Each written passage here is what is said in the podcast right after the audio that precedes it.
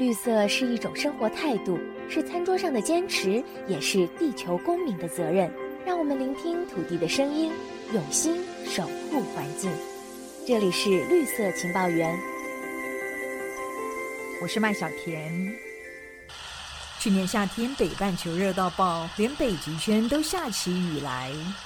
It rained for several hours. It's a in our records. It's a unique situation. 专家说这是不寻常的现象。随着全球暖化加剧，蝴蝶也出现了异常的迁徙现象，一波波蝴蝶新移民定居中港台。到底蝶儿捎来什么讯息？今天我们邀请两位专家来谈谈。第一位是国际知名的蝴蝶专家，台湾师范大学生命科学系教授徐玉峰。徐教授您好，你好。接下来是香港凤园蝴蝶保育区的专案经理陈家宏 Gary，Gary 您好，你好，Gary。我们知道这几年来呢，香港陆续出现了新种的蝴蝶。那过去一年来看的话，香港出现了哪些外来种的蝴蝶呢？在过去的一年，就是二零二一年的话，香港这边出现了七个品种，有一些是凤蝶，有一些是灰蝶，有一些是蛱蝶，在香港不同的地区有记录到这样，而且是比较热带的品种，比如说。卡环蛱蝶一般是在中国华南的地区，或者是一些比较热带的地方，比如说印度、不丹、尼泊尔这些地方有分布的。在香港这一边是第一次发现，而且这个品种是其中一个品种，在香港这边已经有繁殖的记录，它已经在这边已经落地生根了。哎，然后白衬安灰蝶分布的地方在泰国、印度或者是马来西亚这些地方，但是在我们香港这边，二零二一年是第一次发现的，而且在香港这边已经有好几个地方可以找到，而且在不同的地方也有繁殖的记录。另外一个比较有趣的蝴蝶品种，它叫做真灰蝶。一般来讲，它是比较在热带的地方可以找到，比如说马来西亚、泰国、印度或者是缅甸、婆罗洲。但是，哎，我们香港找到这个品种的前几天或者是接近的时间，在澳门、中国大陆、珠海这些地方也发现了这个真灰蝶。是那个时间线是很近的，几个地方同时发现真灰蝶，以前他们也是没有记录过的品种。Gary，而且根据我们去年的观察记录，还发现了平常极为罕见的蝴蝶也开始出没在香港，是吗？对呀，对呀，我们有两个品种的蝴蝶，在二零二一年，其实在香港这边是有很多记录。比如说有一个品种叫帅蛱蝶，这个蝴蝶一般来讲也是热带的品种，而且香港这边已经它们消失了很久很久的时间。上一个蝴蝶的记录已经在十年前，所以这个算是。它的回归是，而且这个品种在香港这一年，二零二一年，它的记录是挺多，在好几个地方也有它的出没的记录，所以这个品种是我们讲说是一个很少见的品种，它重新来到香港这一边。是，哎，另外一个品种它叫施米带灰蝶，在香港这边发现的年份其实是在二零一七年才第一次发现的。从他发现的年份以来，到二零二零年，也是只有每年一个观察的记录，关于这个蝴蝶的品种。而且这个品种呢，一般来讲，我们说它是热带的品种，但是这个品种在热带里面也是比较少见的品种了。但是在香港这一年，二零二一年，我们可以讲说是一个大爆发，是米代会点在不同的地方可以被观察到、被记录到，或者是也有很明显的一些繁殖的记录，可以找到它们的幼虫，可以找到它们的卵，整个品种都在香港这边落地生根了。徐教授，台湾近年来是不是也出现类似的热带蝴蝶新移民这样子的一个现象呢？对，在台湾不但有这个趋势，而且不是这一两年才开始的。我十多年前，我曾经跟台湾大学的杨平世老师，还有动物园的吴怡兴博士，我们合作了一个这种题目。在那个研究，我们就整理了一下台湾过去多少蝴蝶外来，然后住下来。结果我们发现，以一九八五年为界，台湾蝴蝶研究历史大概从一八六六年开始，然后一八八。八六六年到一九八五年的一百多年间，所谓的外来蝴蝶住在台湾只有两种，而且这两种可能都是人为带的。然后一九八五年以后有七种，所以这个晚近的这七种虽然不见得都是南蝶北移，可是有一部分还蛮肯定的。像有一种举波灰蝶，台湾以前没有记录，然后后来在一九九零年代在蓝屿发现，然后在绿岛也发现了，而且就定居了。它是菲律宾的原生的蝴蝶，然后就跨海就到蓝屿跟绿岛。然后有另外一种粉蝶，我们叫香边尖粉蝶的。那这种粉蝶嘞，大概就是在公元两千年前后，在高雄港发现，应该也是从菲律宾来的，一路北上，现在大概整个南部都有了，都变得很常见的蝴蝶。是。然后台湾本岛有一些本来我们认为只有台湾南部才有的蝴蝶，陆陆续续就在北上，而且这两年是格外的明显。好比说那个翠斑青凤蝶，这种凤蝶以前我自己在一九八零年代读大学的时候要去垦丁看，这两年到了台北，然后现在连我学校都有了。我在师大服务了二十多年，去年第一次在我们学校看到，然后它就繁殖了。连那个黄场凤蝶也是啊，我读大学的时候也是台湾南部才有，然后陆陆续续北上，现在也是全岛都看得到。这两年甚至也是跑到我的学校单子，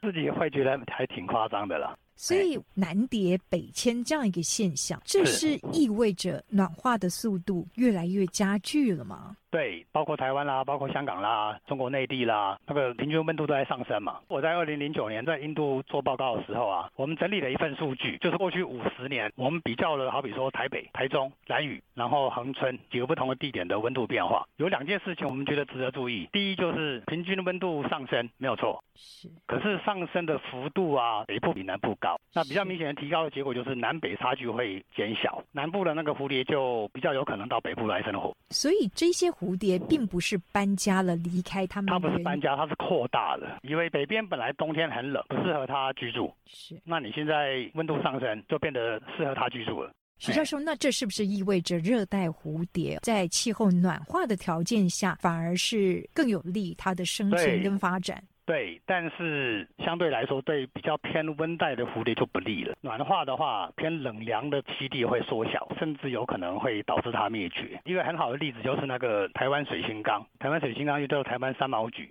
它基本上是一种温带树种。然后这种树上就有一种台湾特有的一种蝴蝶——画腹水灰蝶。然后我们这个研究团队做了这个气候模拟，就显示说，如果我们全球暖化这个趋势持续这样下去的话，气候模拟出来的结果就是五十年后。有很大面积的现在的水星缸都会消失，那消失的话，这个蝴蝶就会跟着消失。是，这意味着它的食物来源就不见，它就没有了。对，那这个蝴蝶现在在台湾基本上就只有两个水星缸里里面有，其中一个水星缸林目前的模拟不管怎么做都显示它在五十年后会整个不见，所以这个蝴蝶在那个族群可能就会没有，所以可以用这个当做一个例子了，就是热带蝴蝶它的势力扩大，可是相对的温带的种类就会受到威胁。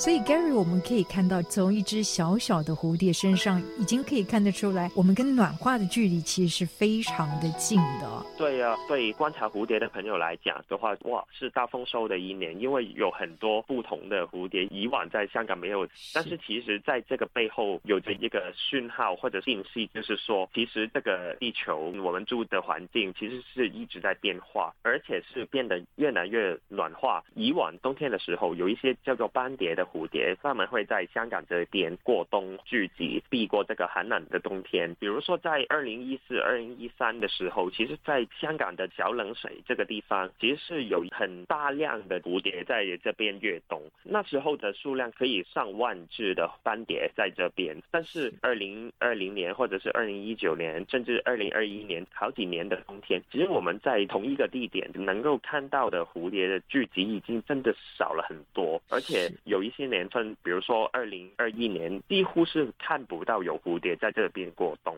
徐教授，像这样子的一个越冬型的蝴蝶，在台湾也出现了类似的变化吗？对对，台湾可能还更明显一点。在台湾的话，因为过去北部的冬天很冷嘛，所以这些蝴蝶其实过去就很明显的会冬天的时候就有点像北美洲那个帝王斑蝶啊，会向南迁，就在台湾的南部形成越冬谷，那规模比香港大得多了，就是在高雄、屏东、台东。差不多就是这个季节啊，到那个茂林有个很有名的紫斑蝶谷，然后以前规模大的时候都是几百万，哇，好壮观，很壮观。这几年似乎是明显的比较少了，你现在看不到那种情形，一棵树上面满满树叶都快看不出来这样。徐教授，那有没有可能它的越冬期是缩短的？大鹃斑蝶和这个紫斑蝶好像都有这个趋势啊，就是像冬天不冷以后，它会提早北上。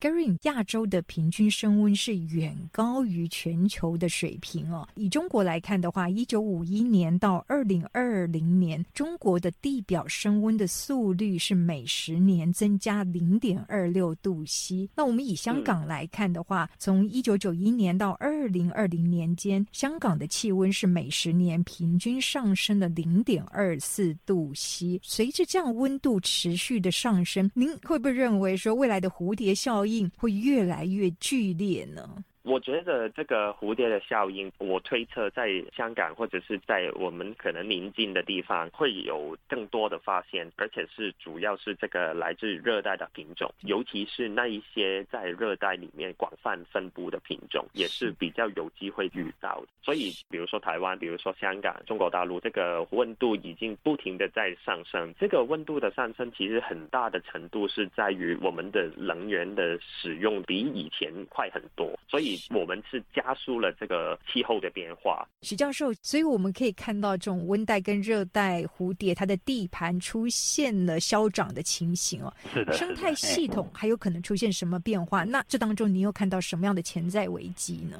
这个最直接影响的就是植物的物候，就好比说一年本来应该只开一两次芽的，开芽数变多了，或者开花提早，那这些就都会影响整个生态系。那我们因为物候变化以后啊，就会造成说很多的物种有些。些是受到威胁，有一些是反过来是得到好处，像那个吃苏铁那种蝴蝶，那个苏铁旗灰蝶，这种蝴蝶在台湾本来是一个非常非常稀有的蝴蝶，因为在台湾本来是吃那个台东苏铁，那台东苏铁在过去本来是一年只开一次芽，是这个蝴蝶的幼虫只能吃那个新芽，可是呢，像气候暖化以后啊，首先第一就是它的开芽期可能变长，再来就是我们引进的外来种苏铁啊，是那个琉球苏铁。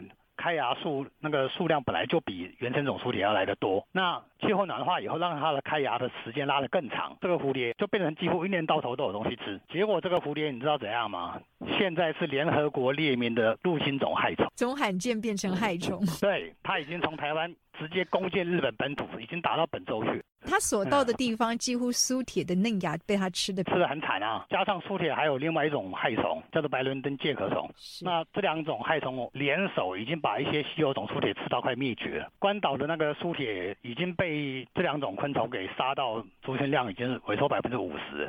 Gary，我们看到随着蝴蝶栖地它的大洗牌的现象越来越明显了，当中可能潜藏着什么样的危机呢？香港这边有一个品种的飞蛾叫做朱红毛斑蛾，因为温度提高了，然后它的这个生命周期变快了，导致它的幼虫变得更多，生长得更快，所以对相关的一些树的品种的压力比较提高了。徐教授，我们再看看欧洲这个地方哦。英国的蝴蝶保护组织最新的调查就发现，去年英国各品种的蝴蝶还有飞蛾的统计数量创下了历史的新低哦。除了升温以外，暖化和夹带的极端气候也会冲击蝴蝶的生物多样性，是吗？如果以英国来说啊，我觉得这个是非常直接的冲击。为什么呢？你温度升高本身就对温带蝴蝶就已经对它不利了，然后你极端气候。干旱会让植物长不出来，缺水；野火烧光，所以你的极端气候对英国整体上说来多重打击啊。不过这并不代表热带就没问题。我们现在的台风的规模比过去大了两三倍啊。然后升温以后，海平面上升会淹掉很多沿海的栖地。就是在东亚这个区域，海平面上升的速度一样是远高于全球水平的。很明显啊，所以我觉得热带并不是没事，不是只有温带有事。我们来看看去年发表在《Science》期刊的一篇研究指出呢，在全球暖化的系统性作用下，四十年来北美西部多数的蝴蝶族群数量减少了将近五成哦。为什么呢？首先，第一，北美西部也是温带，而且北美西部它有种最多的地方就是加州。那我自己在加州念了七年的书，调查了很多加州的基地。是。加州的蝴蝶最怕的就是干旱，因为它是地中海型气候带，只有冬天会下雨，所以它们的植物长得好不好，完全看这个冬天的雨量多不多。那如果因为气候变迁造成冬季 雨量偏干旱的话，那个植物就会长得非常差，蝴蝶的宝宝那个毛毛虫就没东西吃。在旧金山湾区啊，很多种蝴蝶就是在南湾区先灭绝，直接的原因就是干旱。况且我觉得还要提到一件事情，就是就算总量没有太大变动，我们还是要很警惕。为什么呢？因为这个过程里面有一些物种会灭绝，它是不可逆的。我们现在两万种蝴蝶，如果灭掉两千种，这两千种就是永远失去。没错，在地球升温的过程中，生物多样性也悄悄流逝。这里是绿色情报员，我们下周再会。